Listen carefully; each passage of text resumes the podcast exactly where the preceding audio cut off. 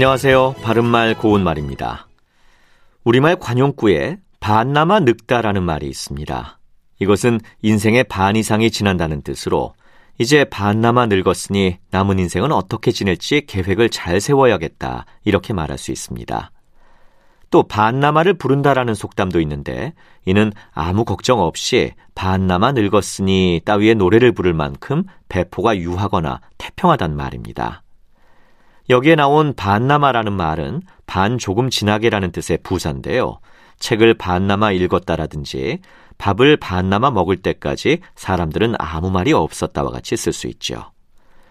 부사로 쓰인 반남아는 한 단어이기 때문에 모두 붙여서 쓰지만 반과 남아를 띄어서 쓰는 경우도 있습니다.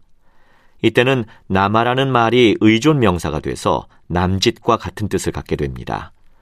다시 말해서 어느 한도에 차고 조금 남는 정도란 뜻을 가져서 반 시간 남아 걸릴 것 같다라고 하면 반 시간 조금 넘게 걸릴 것 같다는 뜻이 되는 겁니다.